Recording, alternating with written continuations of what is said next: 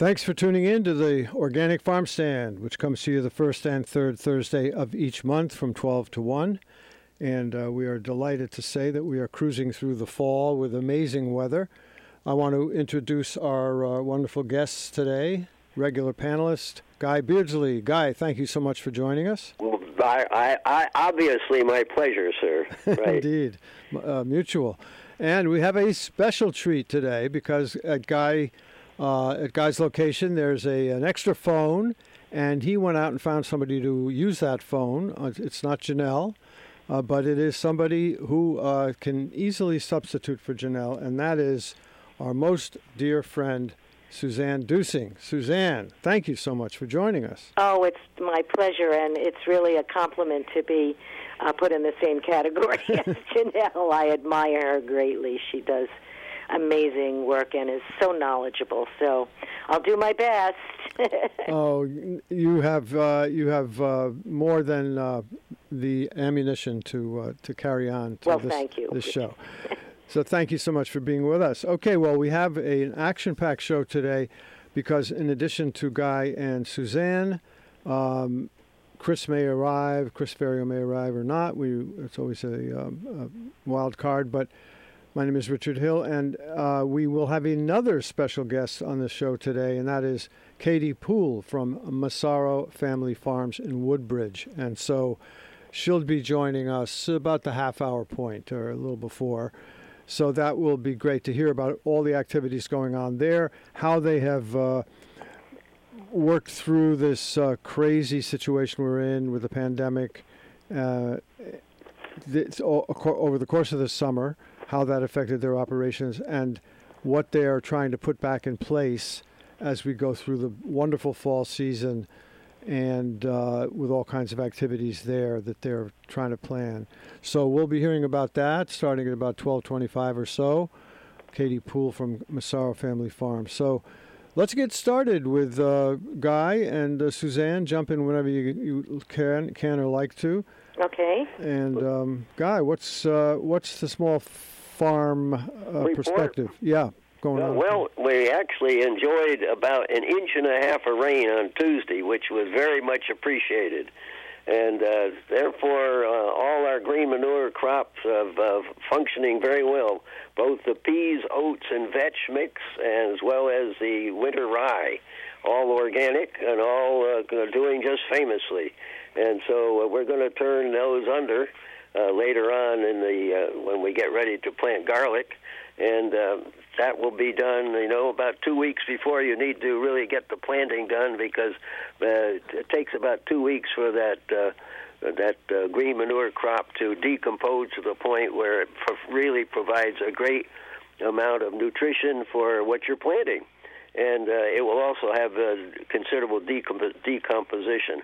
But I must say, we also have, uh, with with Suzanne's great help, we have a huge supply of garlic, and um, we have some of it has uh, been already transformed into black garlic. And uh, we have quite a good supply of black garlic that uh, is a, is fastly fast turning over because there's a lot of people that are interested in it and uh, have convinced themselves as and I, as I have tried to make that uh, they, it is a very good anti-flu uh, way to approach life.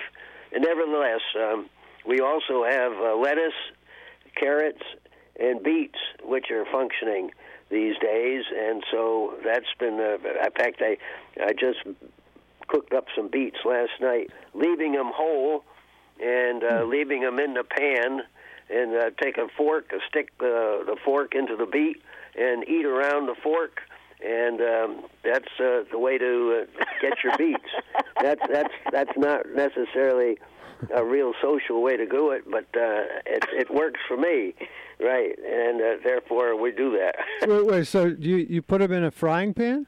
No, no, no, no. I'll Put it. I'll would boil it. I actually I Oh, don't okay. boil it. I st- I uh, leave the uh, the heat on at about a uh, simmer, and uh, just like because I don't want to boil. You know, if you start boiling anything, it starts taking out nutri- nutrients. Doesn't it take an awfully long time to steam them whole like that? Uh, usually around 45 to 50 minutes. oh, that's not too bad. no. Taking me, uh, maybe it's the roasting that takes forever. Oh, you, if you wanted to roast it, that, you could do that too. But yeah, I have done it. It took hours. I Yeah, mean, it puts too much heat on it, from my view. Yeah, so yeah. we leave it at a simmer, and um, you know, and then just eat around the fork uh, just fine. I can give Suzanne uh, some of that if she wants to go that route uh, after we get finished with the Well, call. I, I juice beets. Um, I juice beets and carrots and uh, celery and parsley and apples and turmeric root and ginger root and apples. and you Uh, put, you mix that all up in a. a juicer. I have a juicer that uh, Bill picked up by the side of the road about 45 years ago. It Good built- heavens. Built like a jet engine. I don't think it doesn't have a piece of plastic on it. You can barely lift it.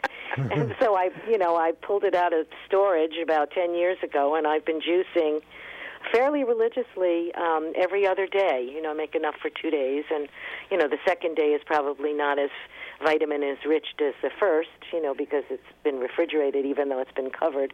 So I that's kind of like my flu uh, approach. You know, I approach to healthy avoidance of the the flu and all the other nasty viruses. so are what we hope is that the radio audience will pick up on what Suzanne has just said, because that is one way to really use the organic materials that you have available and uh, put them in a very good, easy to use form. Exactly. And, um, and you know, and you got every almost everything you need for right the whole there. day. That's Yep. kind of how I feel, you know. In the more, if in the morning when I have juice, you know, I feel that no matter what I eat the rest of the day, not that I don't care to eat healthy food, but uh, I've gotten what I needed, you know, for that particular day. Why don't you run down those ingredients again? That, that was Oh, sure. Okay, let me see. I got them all. Okay, carrots and celery and beets.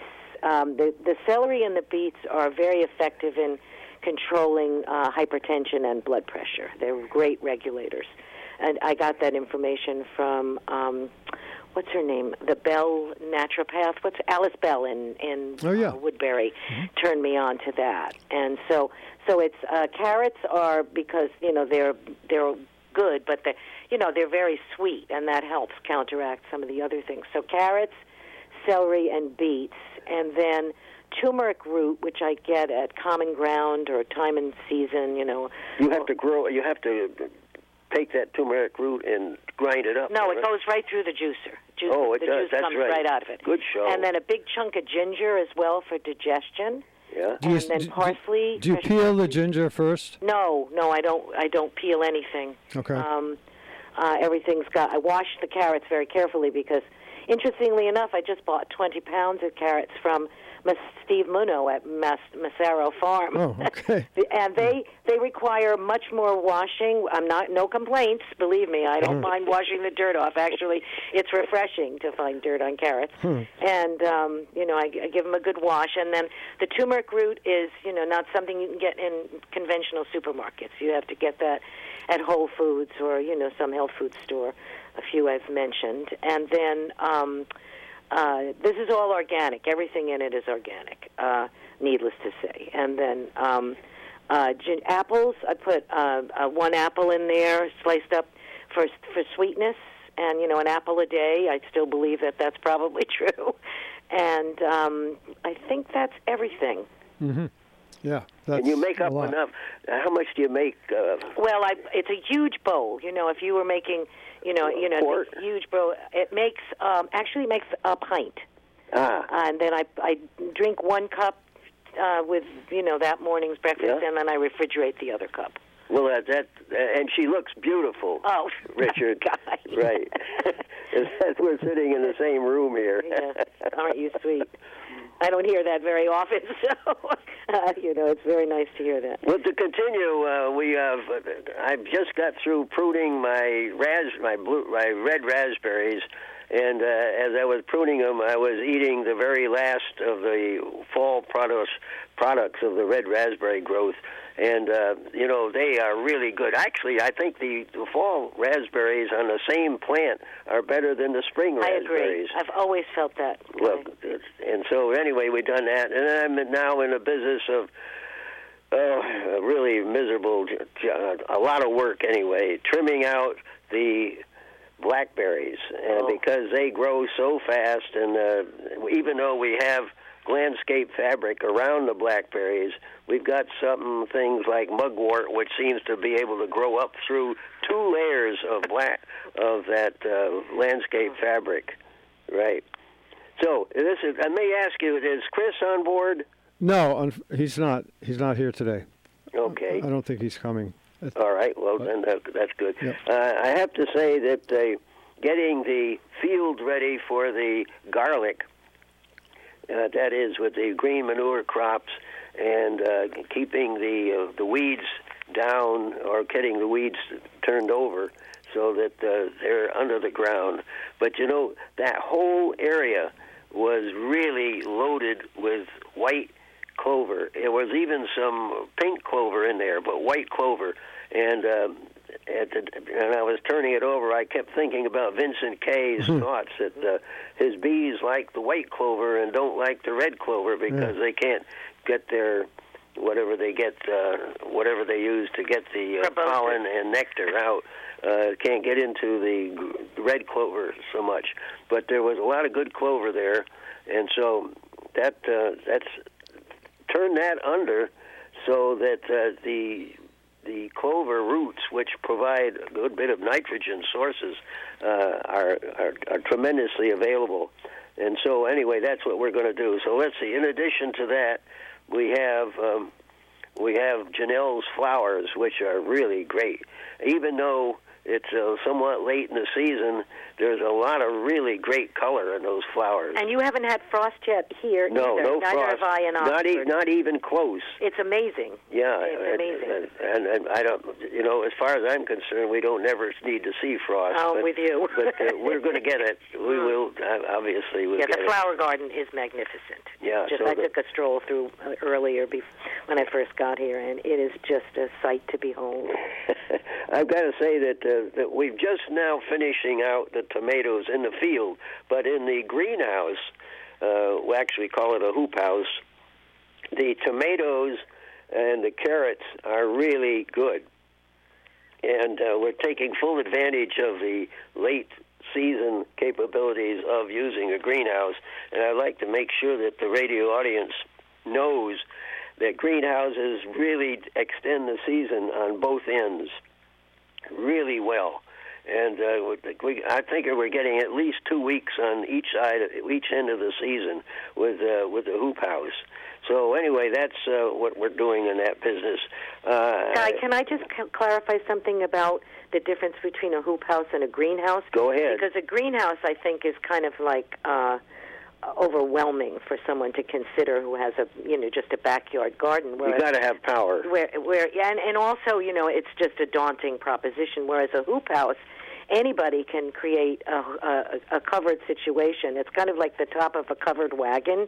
You know, you can get the hoops and then just cover it with rime, this uh, cloth, or you know, when it gets really really cold, a blanket, or you know, and that will extend your growing season uh, without a lot of expense or fuss. And and you can do it in a backyard garden. You can do it on a farm. We used to have rows of uh, hoop houses uh, where we grew um, crops as, as long into the winter as we possibly could at the old solar farm years ago. So Now, Suzanne, when you you and Bill used to raise chickens, yes, uh, uh, this is uh, chickens for eating, yes, not, not for, and eggs. We had and eggs. we too. had both laying Yeah, eggs right. and meat birds. Now, did you use the hoop house for the chickens at all? Uh, at one point, we used an old greenhouse for the chickens. Um, we did uh, um, sometimes put them in hoop houses, very big ones. So you know, so at, but at night you can't leave them in a hoop house because you know they need to be in a very you know almost like lockdown because of all the predators. You know, there's you know I don't want to start naming all the things that like chicken as well as we do, but there are a lot of them out there, and they roam around at night, and we lost a lot of chickens. So you you learn how to really create a safe space for them. You Yeah, know, well, I and- had the same problem with turkeys, and probably Dan has the same problem with turkeys yeah, well, he's built he's built like uh, fortified places. They're really secure because he's raising. My son is raising a lot of chickens now up in up in Bloomfield, and Good um, show. Is he? Uh, is he in the? He's in the business of selling them too. Oh right? yes, he is. Right. So you want to give uh, give him a little publicity here? Oh sure, if you're interested in, I I didn't know we were doing that, but um, uh, it's okay with you, Richard. Yeah, on this uh, kind of uh, uh, Walks the what do you line, call it? doesn't it? Cottage cottage yeah. distribution. Well, if you, if you you know if you want to find out about that, you can. You know, you can uh, text Guy or me, you know, uh, or you know, email this you or someone, and we can let you know. And how does one text you? Oh, now maybe it, it should be email. You know, um, Suzanne Duesing at gmail dot com. You know, that's pretty straightforward. Yeah, I'd rather get an email than a phone call or a text, actually. Okay. Good. So, so you know, my name is fairly easy to spell. For it's It's two Z's, right? No, one Z, two N's. One Z. okay, so I'll spell it: S U Z A N N E D U E S I N G at gmail dot com. So that's enough of that publicity. But anyway, go on, Guy. I interrupted you, and No, no, no, no. Your interruptions are always welcome. Thank you. Absolutely. Well, I'm going to interrupt one time. So I, I want to ask a question about uh, one more follow up on the hoop house. So Suzanne, you were mentioning it's easy to build. You put your you know you put your your uh, brackets in, and you Yep. know, and then you cover it with. Um, you, you, you want it to be uh, translucent, obviously. Yeah, Reemay is what I've always used. It's a synthetic uh, material that's very lightweight, but it's the same stuff you cover like the the brassicas uh, to keep the flea beetles off in the early spring, right, Guy? You Yep. know. Um, uh, do you know what it's made of? It's some synthetic material. It's a it's a spun. It's spun. That's right. It's spun in. Uh, it's essentially a, a glass type spun. spun. Right. Right. But uh, it's uh, you just don't want to get a whole bunch of it uh, mixed up with you, just because it uh, is irritated if if you get it on yourself. And Yeah, it's well, like fiberglass. Use in a glass. way. Use, use Right. gloves. And so, can you reuse that from season Oh, yes. to season? Over Yeah. and over and Uh-huh. over and over again. Okay, great. And then, you, and then, as you said, as it gets colder, when you put the blankets on, what are you trying to do there? Because obviously, you're not letting light Well, in. just keep the heat in. And- you don't have to put the blanket over the whole thing. You just have to have a spot where, you know, um, to keep, you know, once it starts to get, you know, t- 15, 10, for, for several days in a row, your crops are going to start giving it up. You know, they're hmm. going to be. But if you cover them in the, you know, in the evening, right. at night and then take it off in the in the warmth whatever warmth there is of the day you can extend it you know you'll start to see some very tired looking plants at some point and then you'll stop you know it just you'll just say okay it's winter enough of this Right. Uh, Richard, uh, there is a term called pollinator pathway. Yeah. I'm not sure you're familiar with it. oh you? yes Yeah, we have we've had uh, s- uh, s- s- spokespersons on Yeah, we did. Yes. yeah Now, D- Dina Brewster, the uh, executive director for Connecticut NOFA, is actually the individual uh, who is uh, the primary source for the pollinator pathways. And I thought maybe I'd, uh, and, the ne- and I'm changing the subject a little bit, for the next program, I thought maybe I'd try to get Dina to talk about pollinator pathways because this is the time of year that you want to prepare to do this, get these pathways set up. Yeah, that, that would be excellent to do that. It would be great to talk to Dina anyway. Dina is a, is a great Yep. person anyway, can talk about many things. Yeah. yes she sure can she's Okay, well, anyway, I thought I'd do that. And then I, I told you earlier uh, I was trying to get a hold of Mark Kastel, who is uh, in charge of uh, what he developed from his experiences with uh, co- uh, the uh, cornucopia. Uh, But he actually runs something called Organic Eye, and that's what uh, centered in uh, Washington D.C., uh, close to uh, you know USDA and this sort of thing. So uh, anyway, uh, he's another guy I want to try to get on a on the program. He uh, he started cornucopia and uh, then he and uh, his de- executive director left cornucopia and started this organic eye. And there's prob- I don't know the background on why he left cornucopia because they seem to be still functioning. Although uh, Mark t- says that they don't have a an executive director there yet, although they may have one now. But uh, when I talked with him last, they didn't. Anyway, I thought we'd try to get Mark Kastel too because uh, he's got a, a really good insight as to uh, how D- USDA is uh, changing the organic situation uh, around uh, for all of us.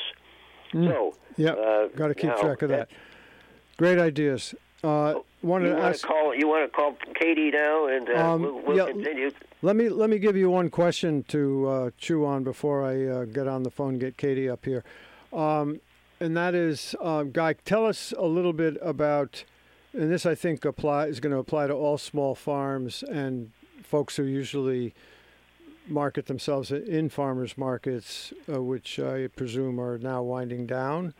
But um, how how many how much of your produce, like you, you mentioned, lettuce. Do you still have kale that's coming from your uh, either outside or or your uh, greenhouse? No doubt about it. Actually, actually, the kale outside now Oh, is better than the kale inside. In fact, I don't even cold. have any kale in the greenhouse right now.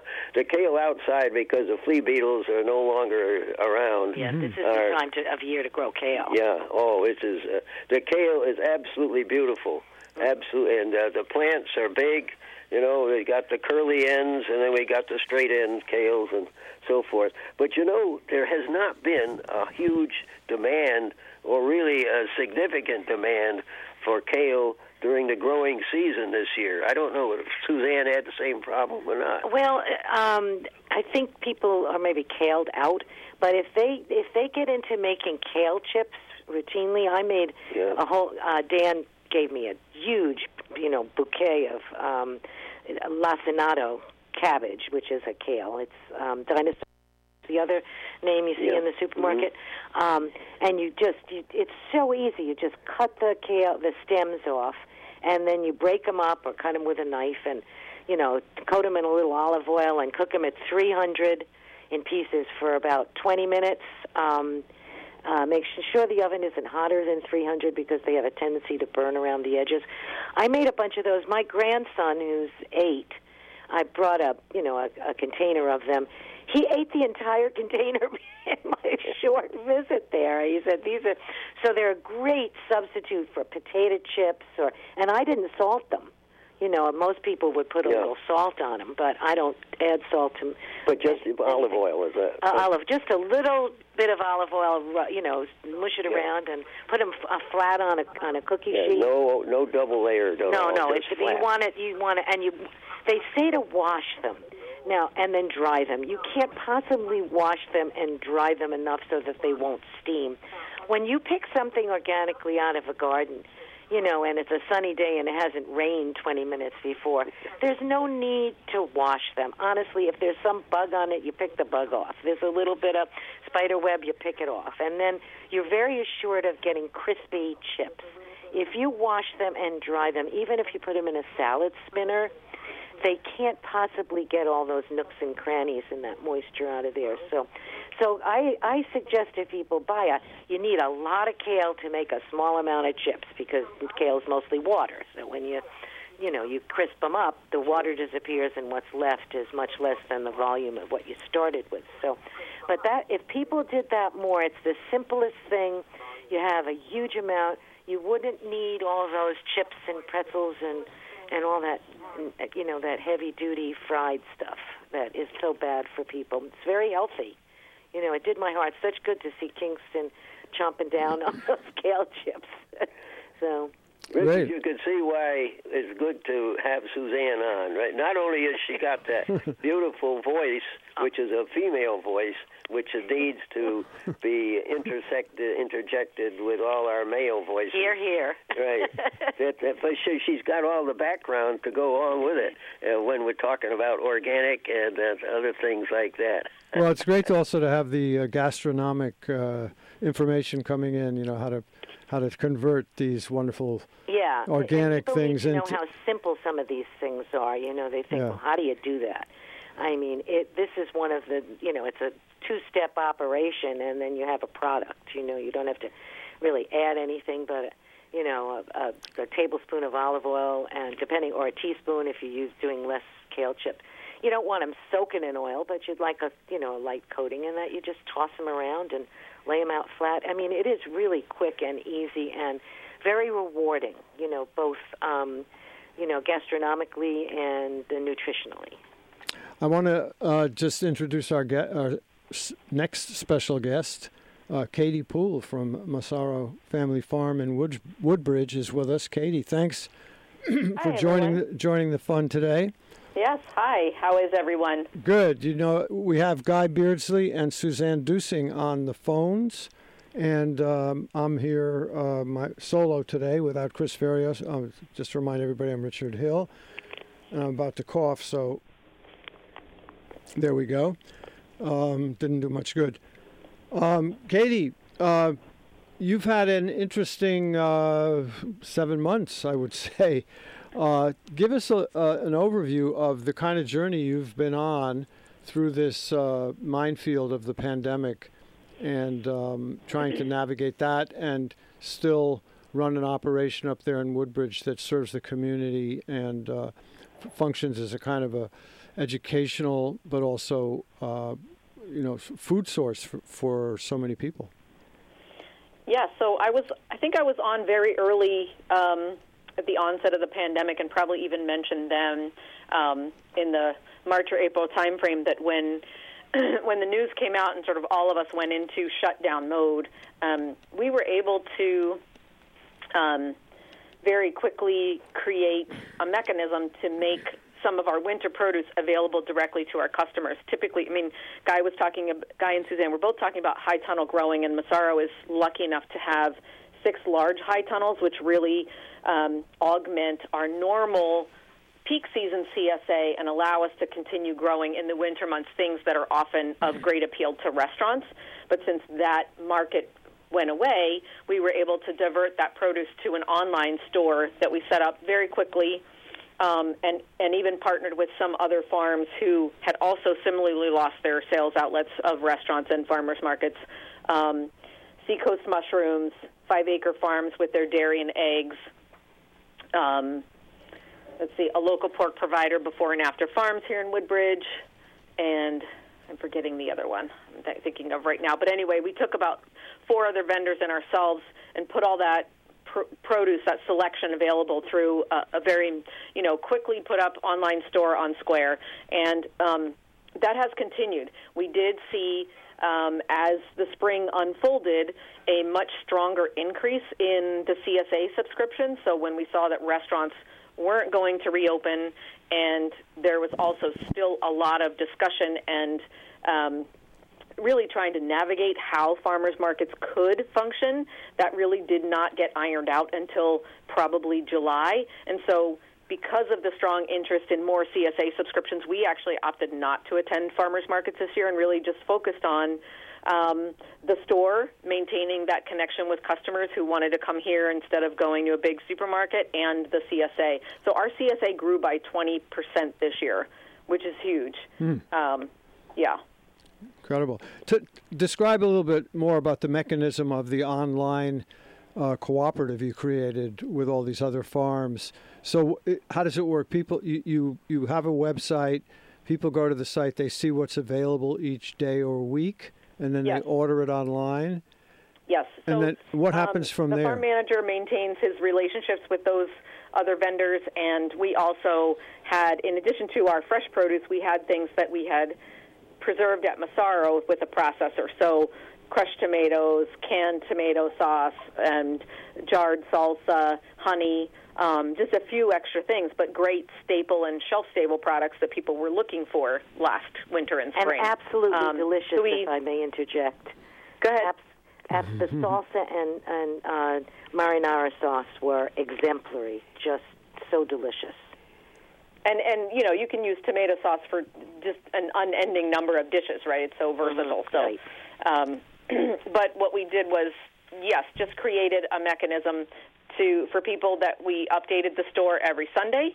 Um, and people had a few days to order, and then we would shut it down on Wednesday, communicate with the other partners, and let them know what we needed. Stuff would get delivered here on Thursday, and Friday was the distribution.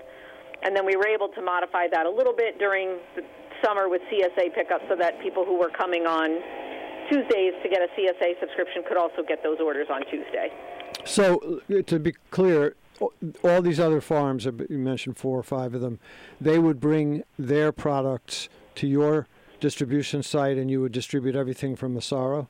Yes. Okay, very interesting.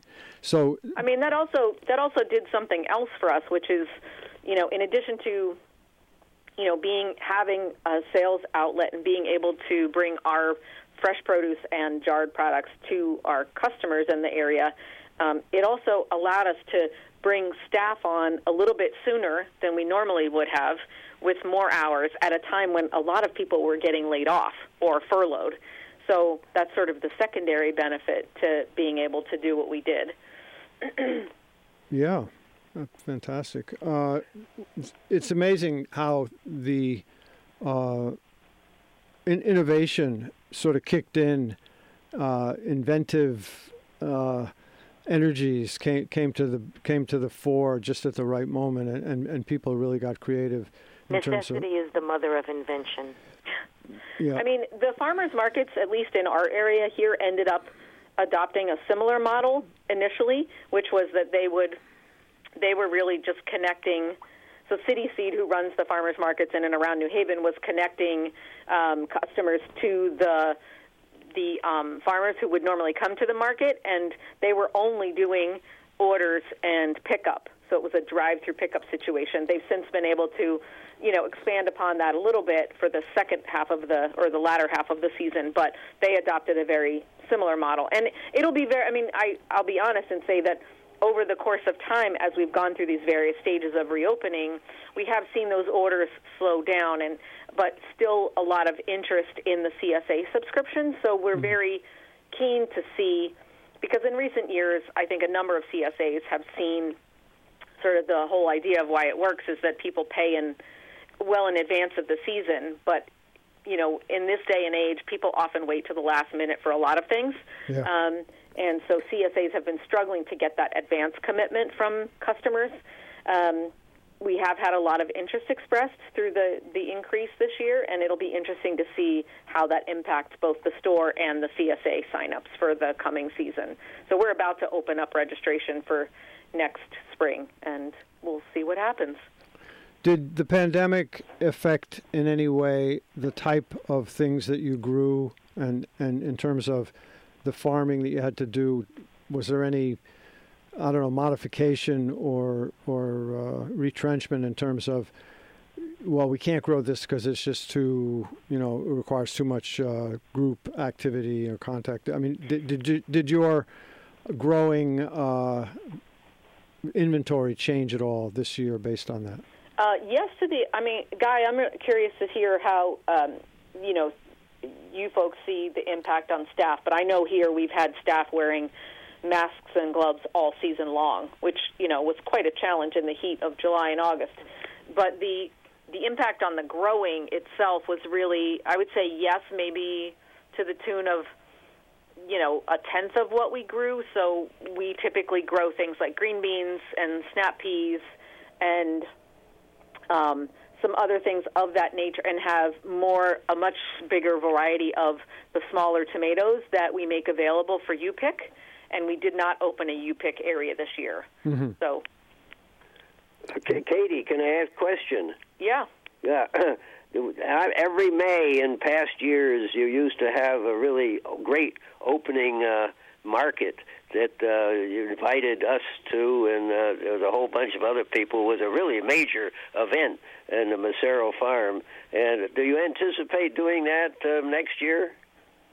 Well, we certainly, I think, like you, Guy, we hope that everything returns to normal by that time next year. That is the event that is sort of our seasonal kickoff, our Celebrate Spring, which is kind of a se- we do a big organic seedling plant sale, and then you know you guys come, and we have a number of other vendors here, and there's music, and it's very festive, and there's some workshops happening, and yes, it is a really nice way for us to kind of kick off welcoming people in in large numbers back to the farm. There, there's programming that starts here as early as March.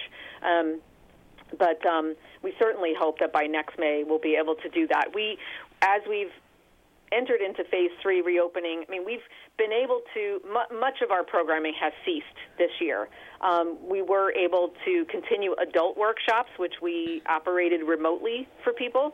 And we, in September, we opened up registration for some outdoor only youth programs in very small numbers, so only eight children in a group. And we've seen a very strong interest in those activities, probably because parents are seeing their kids in front of screens a lot and they're just willing and wanting anything that will then allow their children to be able to continue to joy enjoy the outdoors as long as possible. So we have we got filled up so quickly we opened up a couple other sessions.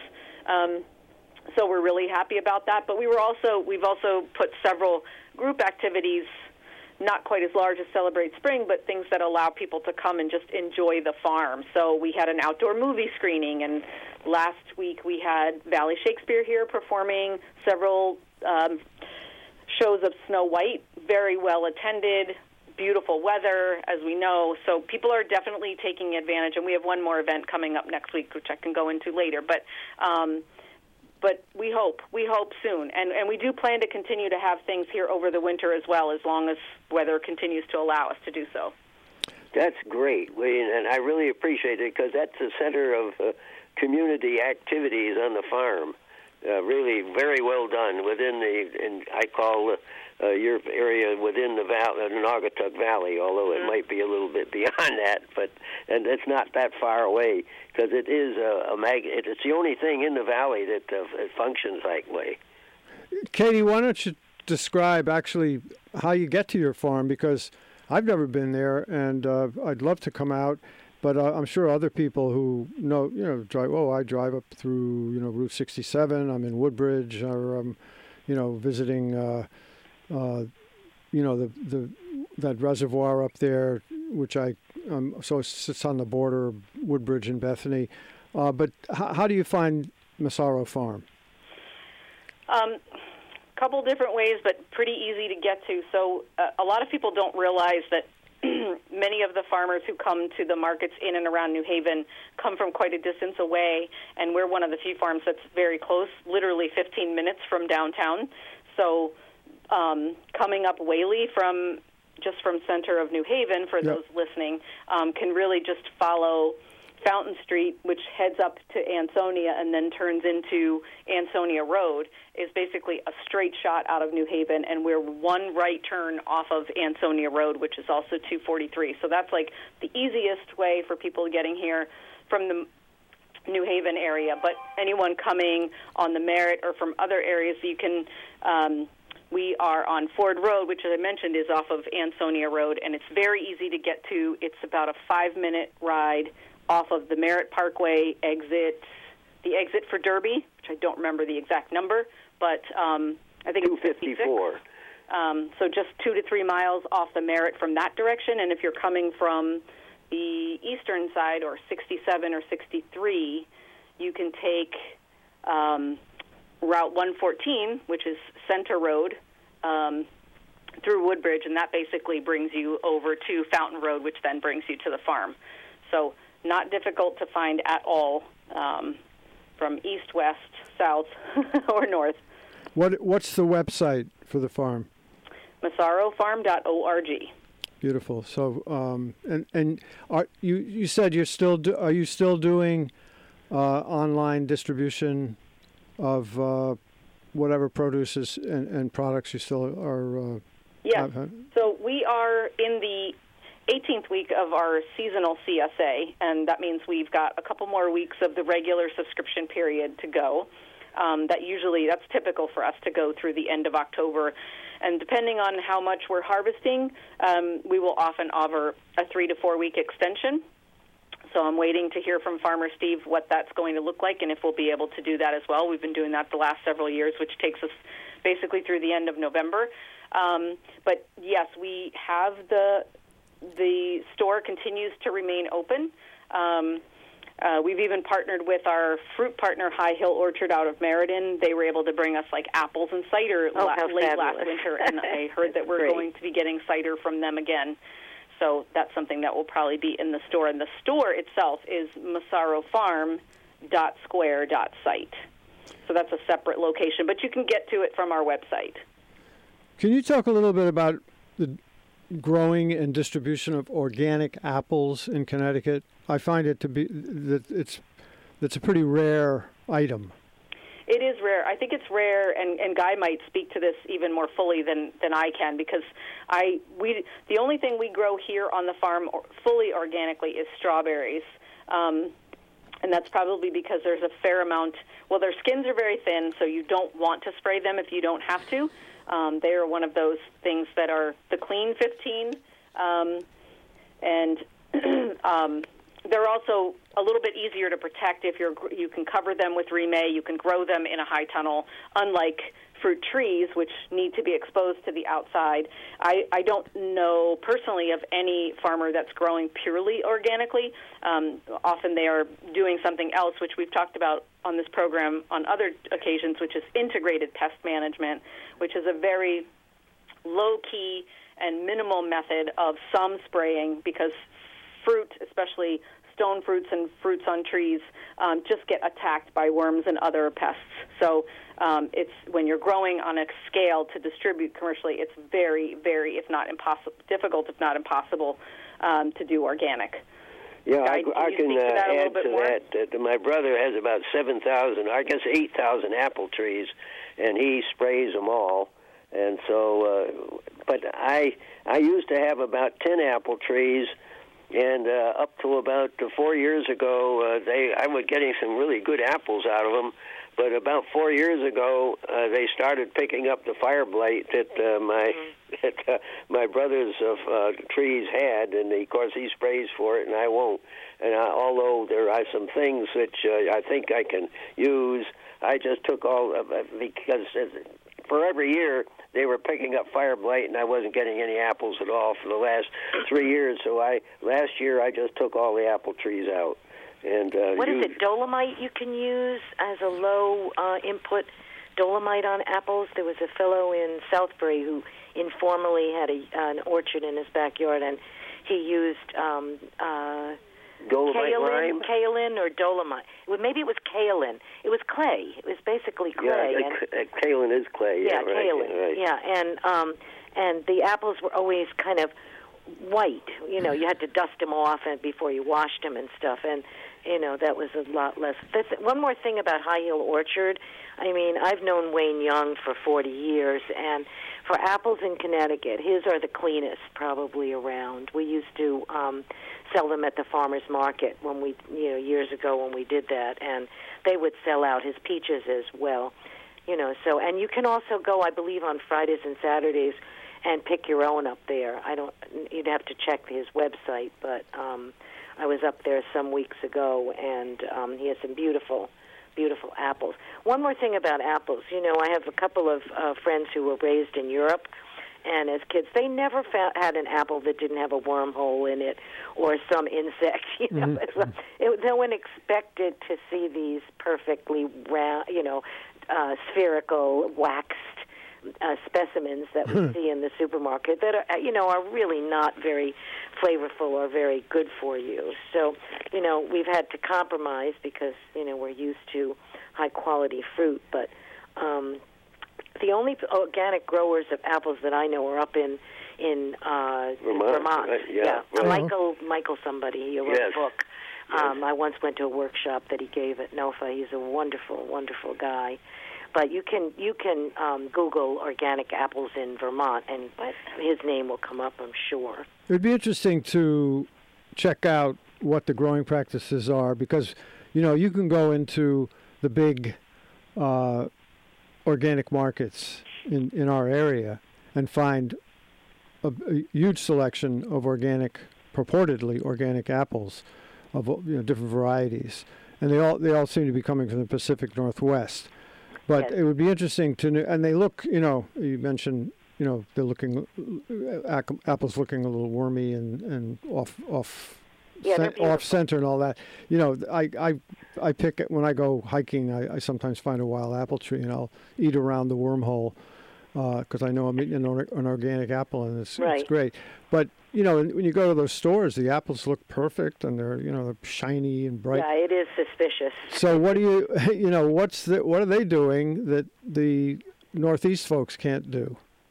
That's what I want to know. Well, that's the problem with long distance organic agriculture, right there in a nutshell, Richard, isn't it? That you really don't know the farmer and you don't yeah, know you don't know, but the practices, and you know, uh, unless you you know, um, you should know your farmer. You know, you should make have a relationship with your farmer, and uh, know where your food's coming from. It's a basic tenet in my life, and probably yours too, Guy. Well, there's no doubt about that. We uh, we we like to consider that we are honest and uh, truthful about all that we grow and uh, we sell. So that uh, you know, if you want something organic, you're going to get it organic, and you're going to get it in our case without any pesticides uh, at all. Even though there are a number of pesticides which which are available and are used when and can be used uh, organically.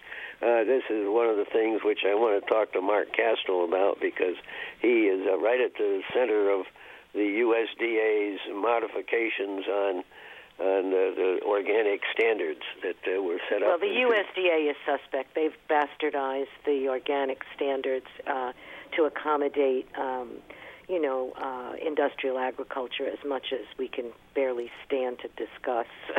so, you know, that's where regenerative a- agriculture has come in, and all of these other movements to, you know, um, keep the integrity in organics rather than the mass marketing that's going on now. You know, it's been co-opted because it's it's a moneymaker on the on the larger agricultural scale, and yeah, to to the tune of uh, that's why know your farmer. billions and billions of dollars are being made by these uh, huge, purportedly organic operations.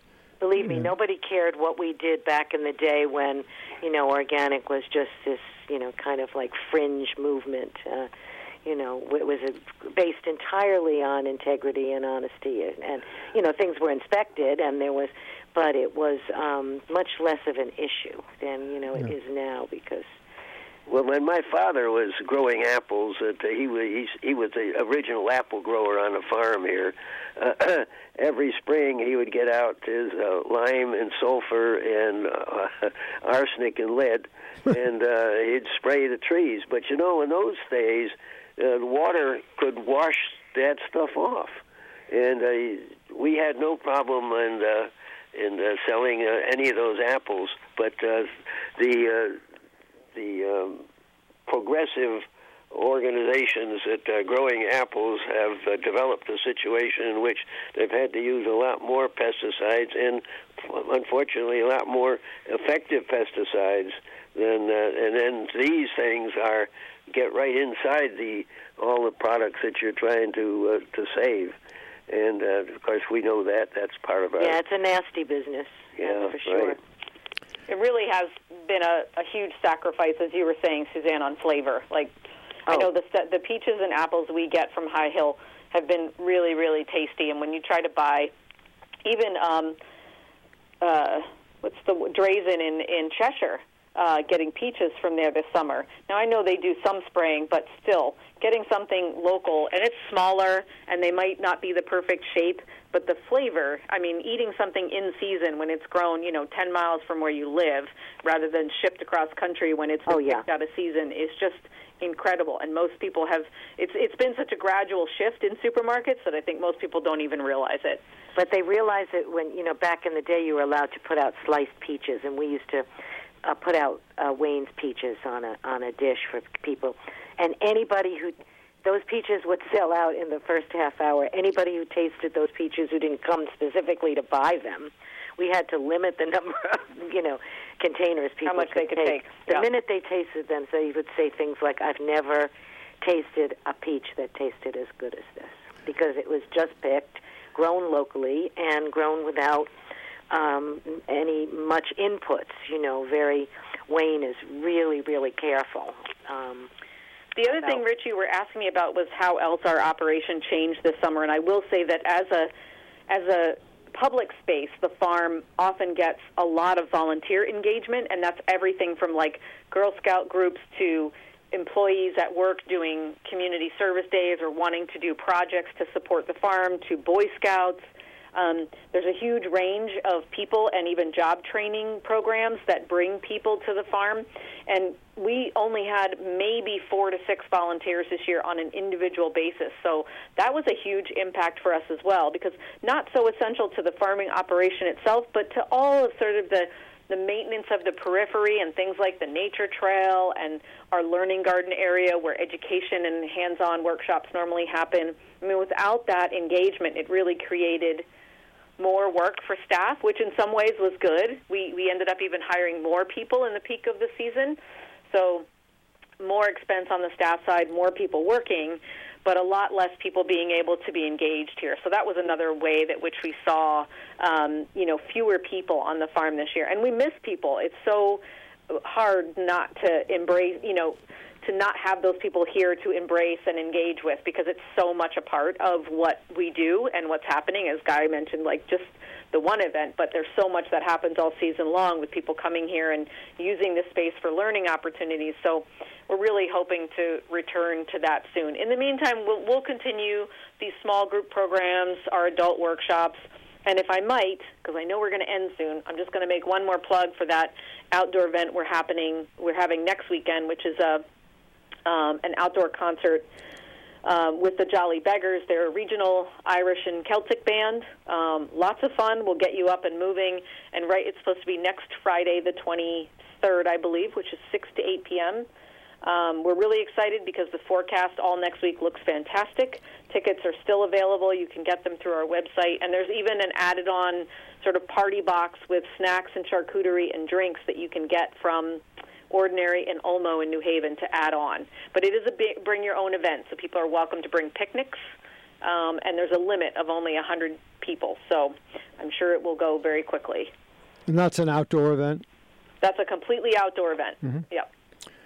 Caty, what do you what do you guys do about deer? I've just uh, I've always had a huge deer problem. Just want to give you the one and a half minute warning here. Yeah, Okay. right. We got that. well, Guy, we're lucky enough that we actually have eight foot deer fencing around all of the crops. That's the it. couple areas. Well, eight foot deer fencing. Okay, that's the way to answer. Right. Yep. yeah. that is the answer to deer. Yeah. Eight foot uh, fence around the entire perimeter. Yeah, it does create another issue, which is maintaining the fence so it doesn't get Yes, overgrown, knocked down, etc. But that's an aside. that's a whole For every, other conversation. for every solution, there's another problem. Yeah.